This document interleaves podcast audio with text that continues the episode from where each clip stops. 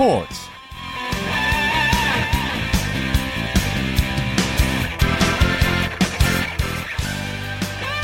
안녕하십니까. 일요일 스포츠 스포츠의 아나운서 오승원입니다. 자, 축구 대표팀이 최종 연습 경기를 끝으로 제주 전지훈련을 마무리했습니다. 울리 슈틸리케 감독이 이끄는 대표팀은 제주 서귀포의 강창학 종합경기장에서 자체 연습 경기를 가졌는데요. 자성 경기를 치른 이 연습 경기를 마지막으로 제주 전지훈련의 전체 일정을 끝냈습니다. 이제 슈틸리케 감독의 선택만이 남았습니다. 내일 오전 축구회관에서 아시안컵 대표팀 최종 엔트리가 발표되는데요. 어떤 선수들이 이름을 올릴지 또 깜짝 발탁은 있을지 많은 관심이 모아지고 있습니다. 이 소식 잠시 후에 축구 기자를 통해서 자세하게 알아보겠고요. 오늘은 먼저 프로농구의 열기부터 느껴봅니다. 월간 루키의 조현일 기자와 연결되어 있습니다. 안녕하세요. 네, 안녕하십니까. 네, 남자 프로농구 오늘 세 경기가 있었는데요. 울산 모비스와 전주 KCC의 경기부터 살펴볼게요. 모비스의 홈 경기였는데 어떻게 됐나요? 네, 울산 모비스의 승리로 끝이 났습니다. 네. 모비스는 홈에서 열린 전주 KCC와의 안방 경기에서 87대 78로 승리했습니다.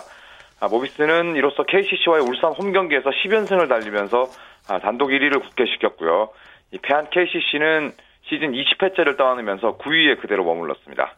스코어로 보니까 KCC가 쉽게 내준 경기는 아니었던 것 같아요. 네, 이 모비스가 평소와 달리 실책을 많이 기록했습니다. 전반적으로 몸이 많이 무거워 보였는데요. 네. 어, 여기에 이 3쿼터 중반 정민수에게 3점슛 두 방과 또 속공까지 내주면서 46대 51로 역전을 내줬습니다. 아, 하지만 모비스는 4쿼터 시작과 함께 이대성의 자유투 하나와 또 함지훈 선수의 연속 득점으로 67대 61로 어, 달아났는데요. 네. 아, 부상자가 많은 KCC와 달리 이 모비스에는 문태영이라는 확실한 해결사가 있었습니다. 아, KCC가 추격할 때마다 이 문태영 선수가 골밑 득점과 자, 어, 3점슛 또 자유투로 다양하게 득점을 올리면서 아, 결국 이 모비스의 승리에 힘을 보탰는데요. 네. 아, 문태영 선수는 26득점 그리고 11개 리바운드 4개 어시스트로 활약하면서 팀을 승리로 이끌었습니다. 모비스가 아주 간절히 바라던 이대성 이대성 선수가 복귀해서 오늘 활약을 해줬다고요? 네, 이대성 선수 지난 2월 16일 아, KGC 인삼공사와의 경기에서 이 덩크슛을 시도하다가 착지 과정에서 발목 부상을 입었습니다. 아, 이 부상이 좀처럼 낫질 않았는데요. 이 챔피언 결정전에서 부상 투혼을 발휘하면서 아, 모비스의 우승에 기여를 했지만 네. 이 부상 회복 속도가 그만큼 느렸습니다. 아, 완쾌했다는 병원 진단을 받았지만 계속해서 통증을 느꼈는데요. 아, 하지만 마침내 오늘 경기에 복귀를 해서 6득점 그리고 4개 어시트로 맹활약했습니다. 아, 덕분에 양동근 선수의 부담도 줄어들 수 있었습니다. 앞으로 모비스에 아주 큰 힘이 되겠는데요? 네, 이대성 선수의 이 복귀가 간절했던 이유 바로 양동근에게 휴식을 줄 수 있기 때문입니다. 음. 아, 뿐만 아니라 양동근과 함께 더욱 강력한 수비를 펼칠 수 있게 됐는데요. 아, 실제로 양동근 선수는 아, 평균 34분 29초를 출전하면서 KBL 선수 가운데 가장 많은 시간을 뛰고 있습니다. 아, 어느덧 나이도 이제 30대 중반을 향해 가고 있는 양동근 선수인데요. 아, 이대성이 복귀하면서 아, 모비스의 전력에 큰 힘이 될 것으로 보입니다. 네.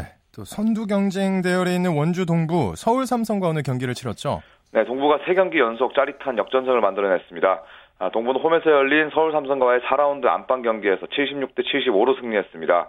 아, 경기 내내 이 삼성에게 끌려갔는데요. 하지만 김주성 선수가 4쿼터 중요할 때마다 득점을 성공시키면서 기분 좋은 1점 차 역전승을 만들어냈습니다. 아, 동부는 오늘 승리로 5연승을 달리면서 2위 SK를 한 경기 반 차이로 추격했고요. 네. 삼성은 그대로 최하위에 머물렀습니다. 그래도 오늘 아주 치열한 대결이었을 것 같아요. 네, 최근 2연승을 달린 삼성의 경기력이 어, 아주 좋았습니다. 아, 최고의 수비력을 자랑하는 동부를 맞아서 1쿼터에만 24득점 했는데요. 네. 1대1 어, 공격에 의존하기보다는 스크린과 또 패싱 게임을 통해서 동부의 벽을 아, 손쉽게 무너뜨렸습니다. 2쿼터에는 아, 동부 유명과 앤선 리차드슨이 맹활약했는데 예, 두 선수가 2쿼터에만 각각 6점씩 올리면서 동부의 공격을 진두지휘했습니다. 후반은 더욱 치열한 접전이었는데요. 어, 양 팀은 종료 1분 3초를 남기고 74대 74 동점을 맞이했습니다. 하지만 집중력에서 앞선 동부가 마지막 수비를 잘 해내면서 한 점 차 짜릿한 역전승을 거머쥐었습니다. 네, 아, 삼성으로는 정말 아쉬운 경기가 됐겠네요. 삼성이 다 잡았던 승리를 놓쳤습니다. 그러네요. 아, 최고의 수비팀인 동부를 상대로 흔들림 없이 공격을 풀어갔는데 이정석 선수가 종료 30분 6초 전에 얻은 자유투 두 개 가운데 하나만은 넣는데 그쳤고요. 네. 또 역전 기회에서 이 라이온스가 터트린 골밑슛이 종료 버전 이후에 나온 것으로 인정이 되면서 어, 또다시 한 점 차 패배를 받아들여야 했습니다. 한 박자 늦었던 오리온스의 판단이 아쉬운 대목이었는데요. 이로써 모처럼 만에 3연승도 좌절되고 말았습니다. 이 경기에서는 어떤 선수가 활약했나요? 지난 두 경기에서 50점을 넣었던 이 김주성 선수가 19득점, 그리고 6개 리바운드로 다시 한번 코트를 지배했습니다. 나이를 잊은 듯한 활약으로 동부의 공격에 숨통을 트이고 있고요. 또 윤호영 선수가 15득점, 8개 어, 리바운드 4개 어시스트, 또 리처드슨이 14점을 보탰습니다. 특히 리처드슨은 4쿼터 중반 이 허리 부상으로 코트를 떠났지만 이내 돌아와서 김주성의 결승 득점을 이 어시스트하는 투혼을 발휘했습니다. 네. 또 안양 KGC 대 고양 오리온스의 경기도 연장까지 가는 접전이었다고요? 네, 이승현 선수가 연장을 지배한 오리온스가 역전승을 따냈습니다. 아, 고양 오리온스는 원정에서 열린 4라운드 경기에서 홈팀 안양 KGC 인상공사를 연장 접전 끝에 99대 91로 꺾고 1승을 추가했습니다. 아, 오리온스는 4위를 그대로 유지했고요. KGC는 12승 16패로 KT와 공동 6위가 됐습니다. 전반에는 KGC의 흐름이지 않았나요? KGC 예, 전반에 이 최현민 선수의 분전이 돋보였습니다. 음, 1쿼터에만 무려 11점을 어, 기록을 했는데요. 이 최현민의 활약에 힘입어서 KGC가 1쿼터를 26대 23으로 앞선 채 마쳤습니다. 아, 2쿼터에도 이 상승세가 이어졌는데요. 네. 김윤태와 에런 맥기 같은 이 후보 선수들까지 공격에 가세를 했습니다. 아, 2쿼터 중반까지 38대 27로 어, 11점을 더 달아났는데 자, 하지만 지난 KCC전처럼 이 KGC가 후반 들어서 무너졌습니다. 3쿼터를 12대 23으로 뒤지면서 결국 역전을 허용했고요. 사실 4쿼터 막판에 이 KGC가 승리를 따낼 수 있는 절호의 기회가 있었는데 네. 이 박찬희 선수가 너무 이른 시점에 어, 슛을 던지면서 결국 연장에 돌입을 했고요. 아, 연장에서 이승현 선수에게 많은 점수를 내주면서 결국 홈에서 패배를 떠안고 말았습니다. 선수들의 활약도 한번 짚어주시죠. 네, 오리온스가 외국인 선수 드래프트 1라운드에서 뽑은 이 찰스 가르시아가 모처럼 존재감을 뽐냈습니다. 아, 4쿼터 중반 5반칙 퇴장으로 코트를 물러나기 전까지 32득점 그리고 9개 리바운드로 활약했고요. 아, 장재석 선수가 20점, 10리바운드로 골밑을 든든히 지켰습니다. 또 신인 이승현 선수도 19점을 보탰고 이 백전노장 임재현 선수가 아, 수비에서 존재감을 드러냈는데 4개의 스틸을 해내면서 아, 수비의 핵으로 활약을 했습니다. 네, 오늘 경기 결과까지 나왔을 때 팀 순위에 변화가 있나요? 네, 중위권에만 약간 변동이 있었습니다. 아, 모비스와 SK 동부가 나란히 67%가 넘는 승률로 1위부터 어, 3위까지 구성을 하고 있고요. 음, 오늘 승리를 거둔 오리온스가 4위를 달리고 있습니다. 아, 전자랜드가 5위를 지키고 있는 가운데 KT와 KGC가 공동 6위고요. 아, 창원 LG가 한 경기 차이로 이 두 팀을 추격 중입니다. 아, KCC와 삼성 나란히 하위권에 머물러 있습니다. 네, 오늘 소식 고맙습니다. 네, 감사합니다. 프로농구 소식 월간 점프볼의 손대범 기자가 아니라 조현일 기자와 정리해드렸고요. 이어서 프로배구 V리그 소식도 살펴봅니다. 마이데일리의 강상 기자와 함께합니다. 안녕하세요. 네, 안녕하세요. 네, 오늘 프로 배구 남자부 딱 한 경기 있었는데 이 경기가 무척 재밌었죠. 예, 정말 저도 손에 땀을 쥐는 그런 경기였습니다. 네. 오늘 천안 유관순 체육관에서 열린 LIG 손해보험과 현대캐피탈의 경기에서는 예상을 깨고 LIG 손해보험이 접전 끝에 세트 스코어 3대2 승리를 거뒀습니다. 오늘 승리로 LIG는 2연승과 더불어 프로 출범 이후 천안에서 첫 승리를 따냈습니다. 네, 1세트부터 아주 치열한 경기를 펼쳤더라고요. 예, 1세트부터 무척 치열한 듀스 접전이 벌어졌습니다. 24대 24 듀스 상황 이후에서도 양 팀이 앞서거니 뒤서거니를 반복하는 팽팽한 승부가 이어졌는데요. 네. 승자는 LIG였습니다. 32대 32 상황에서 정기혁의 속공에 이은 상대 공격 범실로 1세트를 따냈고요. 네. 5세트에서도 13대 14 매치 포인트에 몰린 상황에서 3연속 득점으로 경기를 마무리했습니다. 오늘 세 차례나 듀스 접전이 벌어질 정도로 대단한 접전이었습니다. 그러다 보니까 선수들 간의 신경전도 아주 치열했던 것 같더라고요. 그렇습니다. 경기 내내 선수들의 신경전이 참 대단했는데요. 가장 눈에 띈 게 5세트 LIG 김요한과 현대캐피탈 케빈 르로의 신경전이었습니다. 음. 9대9 상황에서 케빈이 김요한의 공격을 블로킹으로 차단한 뒤에 김요한을 쳐다보면서 웃음을 보였는데 이 부분에 대해서 김요한이 항의를 했고요. 예. 심판진도 이것이 상대를 조롱하는 행위로 간주하고 옐로 카드를 내밀었습니다. 오늘 경기 자체가 워낙 치열했기 때문에 그만큼 신경전이 대단했다고 할 수 있는데요. 오늘 경기에서 나온 옐로 카드만 3개였습니다. 네. 오늘 경기에 수훈 선수를 꼽으라면 누가 꼽힐 수 있을까요? 예, LIG는 에드가와 김요한의 쌍포 그리고 김진만의 승부처 지원 사격이 무척 돋보였습니다. 오늘 에드가는 39득점의 공격 성공률 55%, 김요한은 27득점 공격 성공률 58%의 맹활약을 펼쳤고요. 예. 김진만은 득점은 10점으로 아주 많지는 않았지만 5세트 13대 14 매치 포인트에 몰린 상황에서 블로킹과 오픈 공격으로 연속 득점을 올리면서 팀이 매치 포인트에 도달하는데 큰 몫을 했습니다. 근데 사실 최근 팀 분위기를 보면 현대캐피탈이 조금 우세한 경기를 펼치지 않을까 하는 생각이 들었는데 홈이기도 했고요.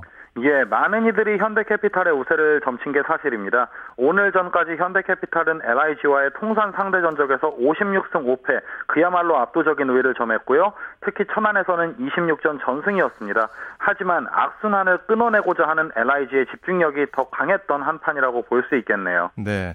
현대캐피탈 입장에서는 선두경, 선두권 경쟁을 좀 본격적으로 뛰어들 수 있는 그런 기회를 놓쳤다고도 볼 수 있겠네요. 예, 현대캐피탈은 오늘 승점 3점을 챙겼다면 승점 32점인 1위 OK저축은행, 2위 삼성화재와 3점 차로 따라붙을 수 있었지만 단 1점 추가에 그치면서 선두 추격 기회는 다음으로 미루게 됐습니다. 예. 게다가 내일 5위 한국전력이 삼성화재를 상대로 승점 3점을 챙기게 되면 또다시 5위로 밀려나게 됩니다. 오늘 패배로 참 많은 걸 잃은 현대캐피탈입니다. LIG 손해보험 드디어 드디어 26전 전패를 끊었습니다. 천안 원정 징크스를 깼네요. 그렇습니다. 그래서 오늘 천안에도 평소보다 좀 많은 취재진이 몰렸다고 하는데요. 네. LIG는 현대캐피탈과 반대로 오늘 전까지 천안 원정 경기에서 26전 전패였습니다. 그런데 오늘 풀세트 끝에 승리를 따내면서 천안에서 정말 값진 첫 승을 거뒀습니다. 제가 알기로는 그 LIG가 프로배구 출범 이후에 한 번도 이겨본 적이 없다고 하는데 맞는 거죠? 그렇죠. 이전까지 천안에서는 현대캐피탈을 네. 상대로 26전 전패였습니다. 대단하네요. 양팀 감독과 선수들 경기 후에 어떤 얘기를 했나요? 예, LIG의 문영광 감독은 지금까지 듀스 상황에서 정말 근소하게 부족해서 졌는데 네. 그 이유는 부담감이라고 판단했다. 그래서 오늘 1세트 34대 32 승리가 굉장히 컸다고 말했고요. 네. 현대캐피탈의 김호철 감독은 욕심이 앞서다 보니 준비했던 부분들이 안 됐다. 오늘 음. 같은 경기에서 승점 1점을 딴 것만 해도 다행이라고 또 아쉬워 했습니다. LIG의 공격수 김요한은 지금까지 승리하는데 부족했던 0.5%를 오늘 채운 것 같다면서 앞으로의 자신감을 드러내기도 했습니다. 0.5%를 채웠다. 네, 남자부 팀 순위 정리해 주시죠. 예, 승점 3점, 32점인 OK저축은행과 삼성화재가 나란히 1, 2위를 달리고 있고요. 승점 29점인 대한항공이 3위, 27점의 현대캐피탈이 4위, 24점인 한국전력이 5위를 달리고 있습니다. 오늘 승리한 LIG가 승점 17점으로 6위, 승점 7점인 우리카드는 최하위에 처져 있습니다. 네, 또 오늘 경기는 없었지만 매 경기마다 순위가 요동치는 여자부 팀 순위 같이 짚어주시죠. 예, 여자부 팀 순위는 정말 안개전국입니다. 승점 26점인 한국도로공사가 1위, 25점인 IBK 기업은행이 2위고요. 나란히 24점인 현대건설과 흥국생명이 3, 4위에 올라 있습니다. 승점 13점으로 뚝 떨어져 있는 GS칼텍스가 5위, 6점인 KGC 인삼공사가 최하위인 6인데요. 음. 1위와 4위의 승점 차가 2점밖에 나지 않는 만큼 예. 앞으로도 무척 치열한 순위 다툼이 예상됩니다. 네, 오늘 소식 고맙습니다. 감사합니다. 배구 소식 마이데일리의 강산 기자와 함께했습니다. 쳤다 하면 홈런이고 슛 골이고 각본 없는 한 편의 드라마. 그것이 바로 그것이 바로 손에 잡힌 우승 트로피. 목에 걸린 그 배달. 너와 내가 하나 되는 그것이 바로 그것이 바로 그것이 바로 꿈꾸던 스포츠. 꿈꾸던 스포츠.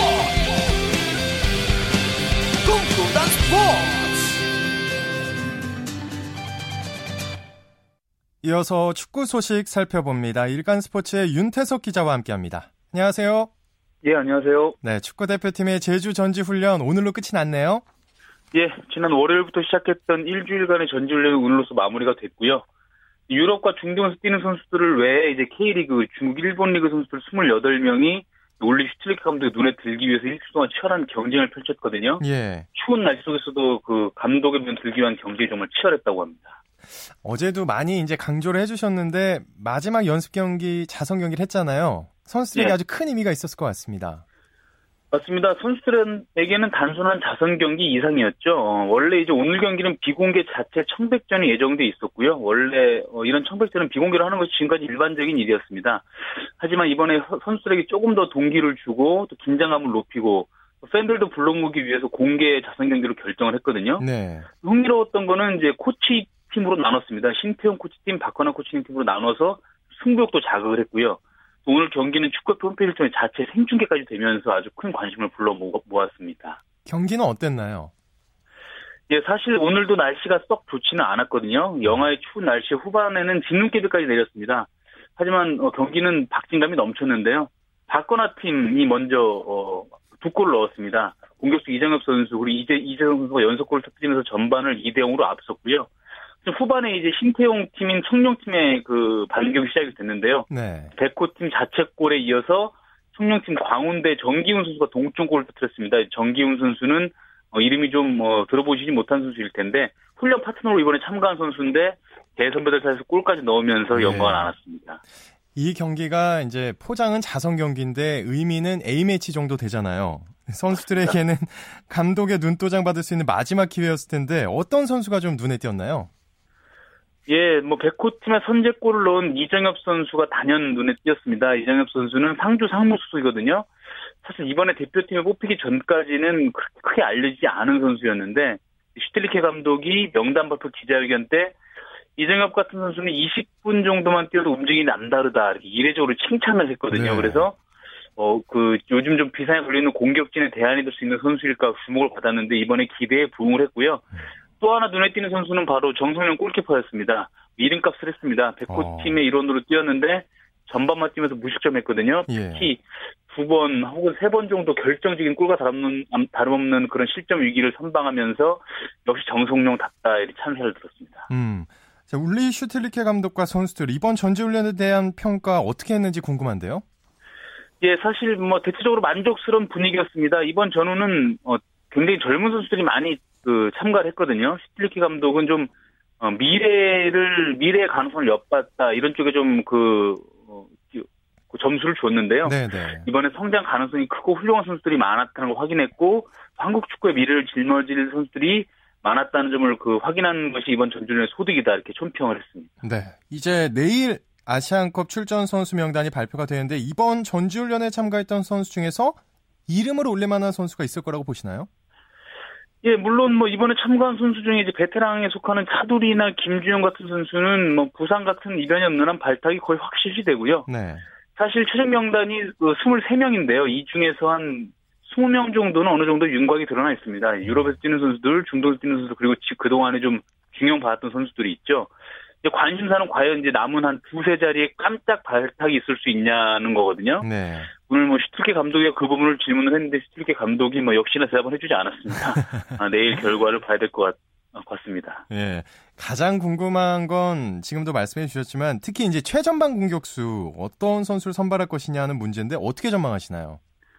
예, 음, 좀 섣부른 판단할 수 있지만 일단 박주영 선수의 발탁이 좀 유력해 보입니다. 예. 아, 이동국이나 김신욱 선수가 지금 부상으로 아시안컵 출전이 힘든 상황이고요. 대안은 박주영뿐이라는 얘기가 나오고 있습니다. 물론 박주영 선수가 지금 음, 오랜 기간 골은 못 넣고 있는데 게임은 계속 풀타임을 뛰고 있거든요. 음. 그리고 게임 내용을 보면 득점은 없지만 움직임이 나쁘지가 않습니다. 그래서 어, 최전방에는 일단 미들맨으로 박주영 선수가 뽑힐 것 같고요. 이제 박주영 선수 뒤를 받칠 만한 공격 자원들, 네. 요 선수들 중에서 깜짝 발탁이 있을 수 있느냐가 좀 내일 좀 관심 있게 지켜봐야 될 것 같습니다.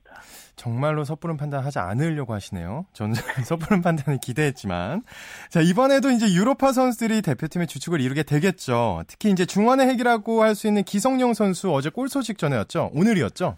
예, 어, 헐시티와의 경기에서 이른바 뭐 굴절슛으로 결승 득점을 터뜨렸습니다. 전반 15분경에 이제 팀 동료인 셸비 선수가 중거리 슛을 날렸는데 기성 선수 가슴에 맞고 그대로 빨려 들어갔거든요. 네. 1대 0으로 승리로 끝나면서 이 결승 득점이 됐고요. 기성용 선수 끝나고 인터뷰가 좀 재밌었는데요. 셸비 선수가 내 가슴에 감사하다 뭐 이런 인터뷰를 했습니다. 네, 다른 유럽파 선수들의 활약은 또 어땠나요? 예, 퀸즈파크 레인저스 윤석영 선수가 역시 선발 출전했는데요. 웨스트브로미치와의 경기였는데 부상을 당했습니다. 전반 30분에 교체가 됐는데 부상 정도가 아직 정확히 정해지지 않고 있는데 만약에 부상이 심각하면 조금 아시안컵 앞두고 있는 슈틸리케 팀에는 좀 악영향이 있을 것 같고요. QPR은 3대1로 역전승했습니다. 그리고 어, 잉글랜드 챔피언십의 카디프시티 김보경 선수는 브렌트포드전에서 출전 기회를 잡지 못했고 팀은 2대 3으로 졌습니다. 네. 네, 그리고 K리그 인천 유나이티드가 이임생 감독을 인천의 새로운 사령탑으로 선임을 했네요. 네, 오늘 오후에 이임생 신임 감독 선임을 공식 발표를 했습니다. 김봉길 감독에 이어서 지휘봉을 잡게 됐고요. 이임생 신임 감독은 뭐 선수 시절에 터프한 수비로 유명한 선수고요. 특히 1998년 어, 프랑스 월드컵에서는 그 붕대 투혼으로 네, 아주 잘 예. 알려져 있는 선수입니다. 네. 지도자 변신 후에도 수원 코치를 하고 2010년도부터는 이제 싱가포르 홈 유나이티드를 이끌면서 두 차례 정, 그 FA컵 우승을 이끌었거든요. 인천이 좀 젊은 사령탑으로 좀 재편을 하고 내년 시즌을 준비하려고 하는 것 같습니다. 네, 축구 소식 일간 스포츠의 윤태석 기자 살펴봤습니다. 고맙습니다. 예, 고맙습니다. 이어서 스포츠의 진기록과 명기록을 찾아보는 스포츠 기록실 시간으로 이어집니다. 스포츠 평론가 신명철 씨와 함께합니다. 안녕하세요. 네, 안녕하십니까. 네, 오늘도 기록으로 살펴보는 종목별 발전사 육상 종목 이야기를 해볼게요. 마라톤 네. 황금기의 출발점이었던 1980년대. 자, 빼놓을 수 없는 또 한 명의 육상 스타가 있지 않습니까? 네. 임춘애. 네. 네. 다들 기억하시죠? 네. 네. 네. 우리나라는 1986년 서울 아시아 경기대 육상 42개 세보 종목 가운데 7개의 금메달을 차지하는 기대 이상의 성과를 거뒀는데요. 아, 이는 여자 800m, 1500m, 3000m에서 1위를 차지한 임춘혜의 활약이 큰 도움이 됐습니다. 임춘혜는 800m에서는요, 인도의 쿠리싱칼 아브라함이 주로를 벗어나는 이런 일은 사실 육상 경기에서 거의 있지 않는 일인데요. 네, 네. 예, 실격 그래서 실격됐거든요. 그래서 금메달 이어받는 실제로는 2위로 고려는 했으니까요. 금메달 음. 이어받는 행도 따랐지만 3000m에서는 9분 11초 92로 당시 아시아 경기대회 신기록을 세우는 걸 포함해서 2대 육상 최고의 스타가 됐습니다. 그리고 네. 많은 분들이 기억하시겠죠. 이건 사실은 와전된 얘기였습니다만 라면만 먹고 뛰었다는. 네, 사실 그 그게 마... 제일 먼저 떠올랐어요. 네. 그래서 좀 와전된 건데 어쨌든 뭐 태릉 선수에서 잘 먹고 훈련했죠. 네. 음. 어, 사실은 그 시대 사회상을 반영하는 일이기도 했고요. 임춘애는 2년 뒤 서울 올림픽에서 성화 최종 주자로 나서는 영광도 또 누리게 됩니다. 그런데 그 1988년 서울 올림픽 성화 최종 주자와 관련해서 얘기거리가 있다면서요? 예, 원래 그 마라토나 김원탁을 비롯해서 네. 그 당시 흑산도에서 이제 초등학교 교사로 일하시는 분도 있었고 서울예술고등학교 3학년 여학생도 있었고 이렇게 세 명의 성화 저마저에게 성화를 넘기는 최종 주자는 1936년 베일 올림픽 마라톤 금메달리스트인 송기정 선생이었습니다. 그런데 네. 이 사실이 일본 신문에 보도가 됐고 말하자면 이 시쳇말로 이 대행 조직에는 김이 센 겁니다. 그래서 음. 네, 2년 전 좀 전에 이제 말씀 나눴던 2년 전 서울 아시아 경기대 3관왕인 임치례로 최종 성화 주자를 급히 바꿨습니다. 네. 그렇게 되면서 송기정 선생은 최종 주자 바로 전 주자로 근데 올림픽 잠실 올림픽 주경장까지는 들어오셨어요. 그래서 성화봉을 임춘에게 넘기고 예, 그때 이제 송기정 선생이 나이가 76, 거의 아흔을 받아, 바라보는 나이셨는데, 당시 19살에 거의 뭐 증손녀뻘이 되는 임춘에게 성화봉을 넘기고 나서, 예. 그래도 최종 주자 아니었어도 기쁨에 넘쳐서 어린아이처럼 펄쩍펄쩍 그렇게 음. 뛰시던 장면이 저는 지금도 눈에 흔합니다. 네. 음, 아, 감경, 감동스러운 장면. 예, 네, 그랬습니다. 그런 네. 장면이었겠네요. 네. 서울 올림픽 성화 관련해서 또 하나의 이야기거리가 있다면서요. 네, 올림픽을 비롯한 모든 국제종합 경기대에서 성화 점화 방식은 극도의 보안을 유지하지 않습니까? 네. 예, 대개막과 함께 가장 큰 볼거리이기도 하고요. 그래서 뭐 바르셀로나 올림픽 1990년 바르셀로나 올림픽 같은 경우는 뭐 양궁 화살로 성화에 불을 붙이기도 했고 또 아시안 게임에서는 이 2006년 도하 대회입니다만은 그 말을 타고 성화대에 올라간 최종 주자가 예. 불을 붙이기도 하는데 하여튼 뭐 참 기가 막 기막 무릎을 칠 만한 각종 아이디어가 등장을 음. 하는데요. 그 자체 그러니까 어떻게 성화에 불을 붙이냐 하는 게 또 화제가 되지 않습니까? 네, 그렇죠. 네, 서울 올림픽에서는요. 세 명의 점화자 앞에 말씀드렸던 세 명의 점화자가 리프트를 타고 올라가서 불을 붙이는 음. 당시로서는 정말 획기적인 방식이었거든요. 네. 예, 그런데 이 방식이 올림픽을 앞두고 이건 이제 일본 쪽 언론이 아니고 국내 어느 신문의 단독 보도로 이게 공개가 돼 버렸어요. 아. 아, 리프트로 그 그 당시에 흰 천막으로 그 리프트를 다 가려놓고 있었거든요. 네. 예, 근데 이게 리프트이고 이 점화자가 이걸 타고 올라가서 불을 붙인다 이러고 공개를 해버렸어요 신문 기사로. 그 기사를 쓴 기자는 회사는 다르지만 제 동료 저 같은 또래 동료 기자였고 아, 예. 그리고 올림픽이 열릴 때까지 그 기자는 대조직위원회 출입이 금지됐습니다. 아 정말 그 기사 하나를 쓰고 이제 포기를 했네요 대회를. 그 대회 전까지 그냥 대회가 일단 시작돼서는 실제로 이제 취재 현장에 투입은 됐습니다만 네. 어쨌든 대회가 열리기 전까지는 음. 올림픽 서울 올림픽 조직위원회 출입을 하질 못했습니다. 그렇군요. 네. 다음 시간에 더욱 재밌는 얘기 기대하겠습니다. 고맙습니다. 네, 고맙습니다.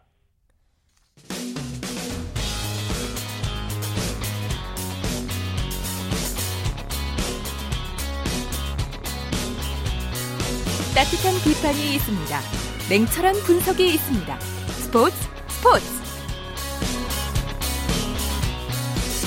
스포츠를 만나는 사람들 시간입니다. 이혜리 리포터 자리했습니다. 안녕하세요. 네, 안녕하세요. 오늘은 또 어떤 특 특별한 분을 만나 오셨나요? 네, 선수들이 경기에서 가장 중요하고 또 소중하게 생각하는 용품이라고 하면 유니폼이지 않을까 싶은데요. 네. 이 유니폼은 누가 세탁을 할까 궁금한 분들이 좀 있을 겁니다.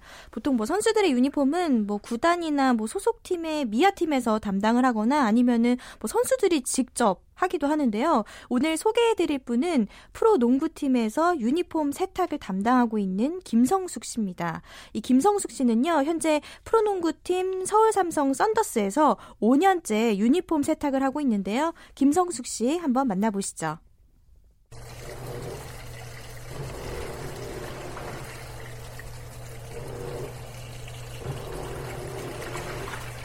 저는 선수 유니폼 세탁도 하고 또 생활에 필요한 물건들을 관리도 하고 또 선수들의 숙소 침구 정리 같은 거 화장지 이런 것도 다시 리필해서 넣어주고 또 선수도 세탁을 하면 건조시키잖아요. 그거 세탁을 저기 개인 보관함에 정리도 해주고 그런 일을 하고 있습니다. 유니폼의 경우에는 특별히 신경 써서 빨래를 해야 될 것 같은데요? 네, 맞습니다. 선수들이 입는 유니폼은요, 일반 옷에 비해서 옷 재질이 부드럽다고 해요. 그래서 김성숙 씨는 빨래를 할 때도 유니폼이 상하지 않게 신경 써서 하고 있는데요. 특히 이 깨끗하게 빨래된 유니폼을 한 벌씩 한 벌씩 잘 갤 때마다 정성을 들인다고 합니다. 음. 그리고 이 옷을 입고 선수들이 멋지게 경기를 뛸 수 있도록 응원하는 마음도 함께 담는다고 하는데요. 특히나 뭐 5년째 일을 하다 보니까 선수들의 취향까지도 다 파악을 했다고 합니다. 김성숙 씨의 유니폼 세탁 노하우에 대해서 들어보시죠. 경쟁이 부드럽고 어 이게 몸에 탁탁 달라붙지도 않고 굉장히 유연하고 참 좋습니다. 땀에 배지도 않고 세탁까지 유의할 점은 이제 뜨거운 물에 이렇게 해서 세탁을 하면 안 되고 이게 미지근한 물에 해가지고 이게 말려서 좀 구겨진 부분은 좀 다리기도 하고 그래요. 수건까지 포함한 굉장히 많죠. 수건은 따로 빠는데 일반 수건하고 다르기 때문에 선수들 수건은 또 특히 조심을 많이 해서 다룹니다. 해지거나 흐트러지거나 하면 안 되니까 그게 진짜 소중한 거잖아요. 선수들한테는 그게 그러니까 굉장히 우리도 소중하게 다루고 있죠. 이 유니폼을 입고 선수들이 가서 뛰는데 기도하는 마음으로 선수들이 진짜 좋은 성적을 거두었으면 좋겠다 하는 그 엄마들이 자식한테 그 기도하는 마음이 진짜 똑같습니다. 그와 같이 해요. 어, 정말 네. 뭔가 따뜻하고 애절한 마음이 느껴지는 네. 승리를 향한 사실 또 옷이 깨끗하거나 빨래된 옷을 입으면 처음에 이제 기분이 되게 좋잖아요. 산뜻하고. 맞아요. 예. 맞아요. 그 깨끗한 옷을 입고 경기를 뛰거나 하면은 뭐 오늘 하루 뭔가 모든 일이 잘 풀릴 것 같고 그렇잖아요. 그리고 옛날부터 이 빨래라는 건 엄마의 정성과 마음이 들어있는 것처럼 선수들도 아마 그런 마음을 느끼지 않았나 이런 생각이 좀 들었습니다. 네. 그리고 생각을 해보니까 농구에 네. 관심이 없던 사람이라 할지라도 이렇게 이런 일을 하다 보면 관심이 생길 것 같은데 김성숙 씨는 어떤가요? 네, 김성숙 씨 역시, 역시 이 또래 친구들보다 농구에 대해서 더 관심이 많다고 합니다. 음. 아무래도 농구 선수들과 함께 생활하다 보니까 자연스럽게 농구에 대한 매력에 빠졌고요. 쉬는 날이면 가족들과 함께 농구 관람도 하면서 선수들을 응원하고 있는데요. 뭐 특히나 자신이 신경 써서 깔끔하게 세탁한 이 유니폼을 입고 선수들이 경기를 뛰는 모습을 직접 눈으로 거울로 보면 참 뿌듯하다고 했습니다. 네. 자부심도 그만큼 크다고 하는데요. 얘기 들어보시죠. 예, 선수들이 다 제 자식들 같아요.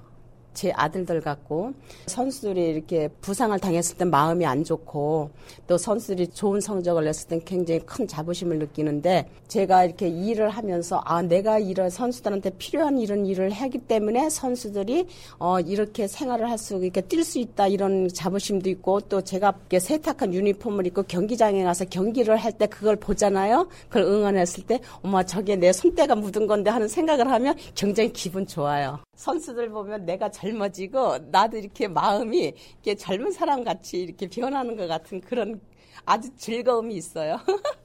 그런 맛에 다닙니다.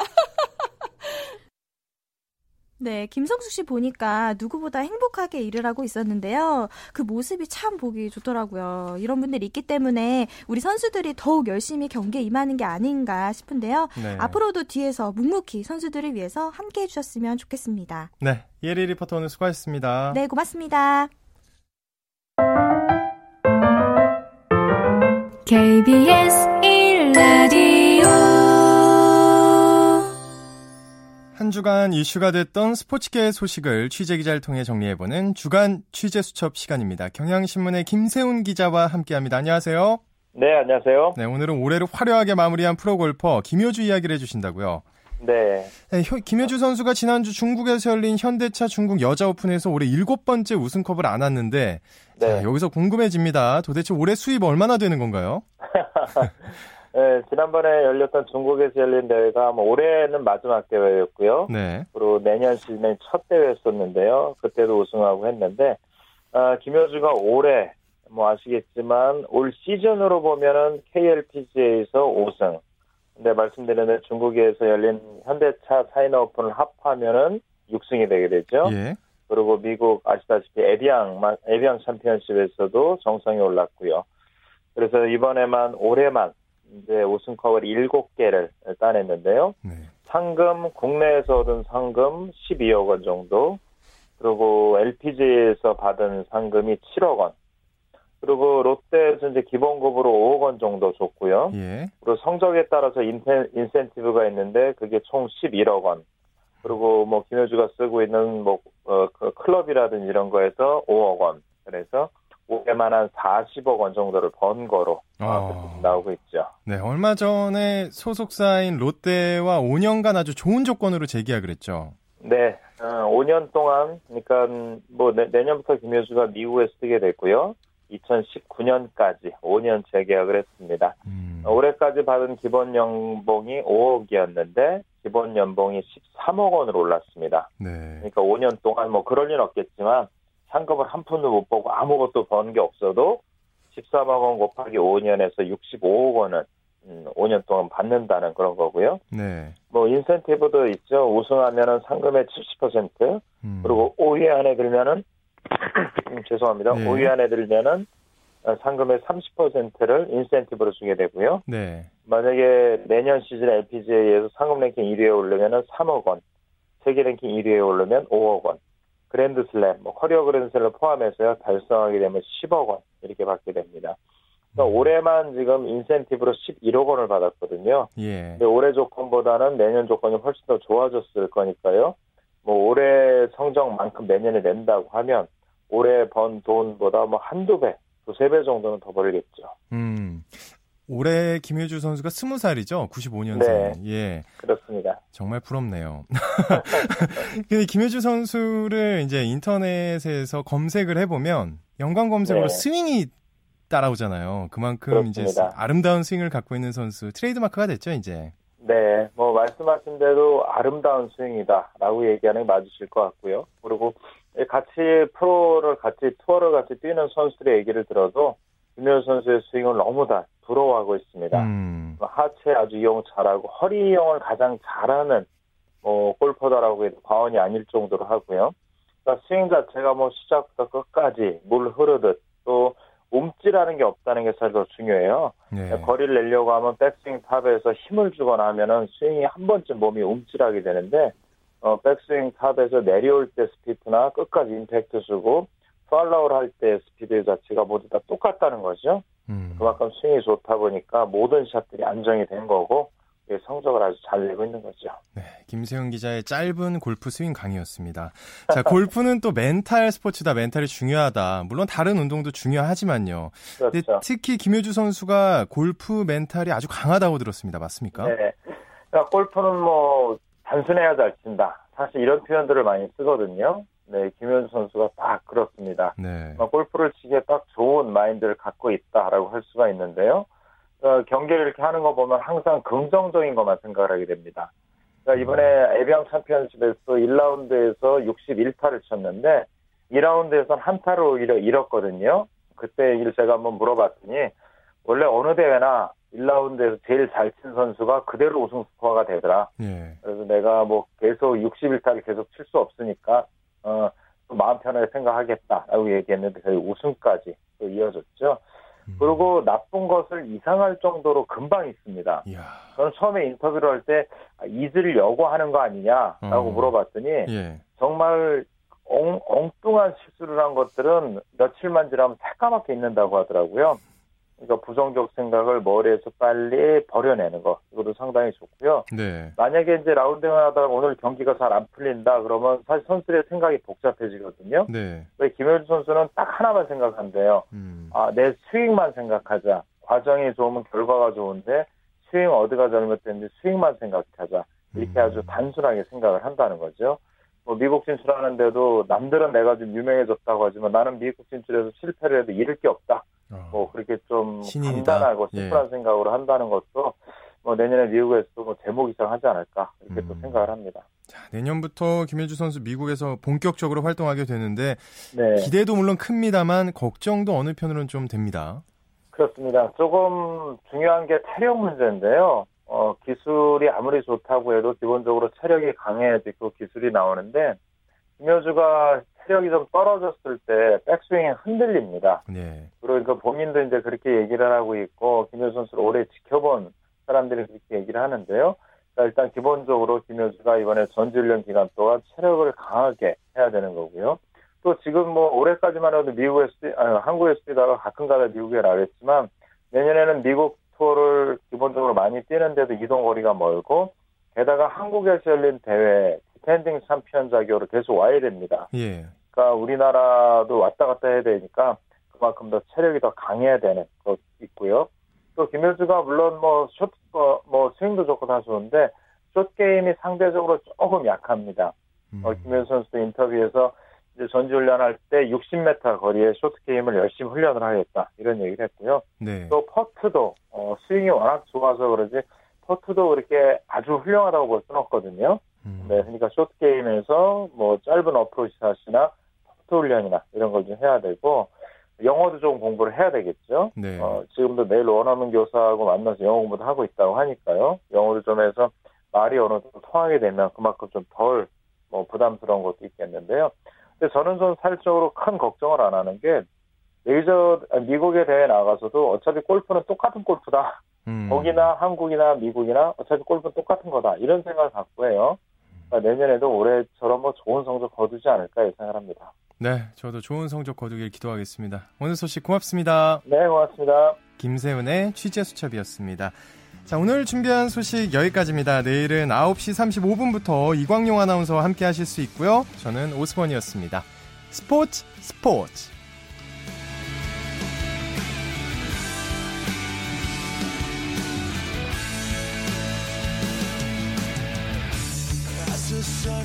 down in front of me reminds me where I wanna be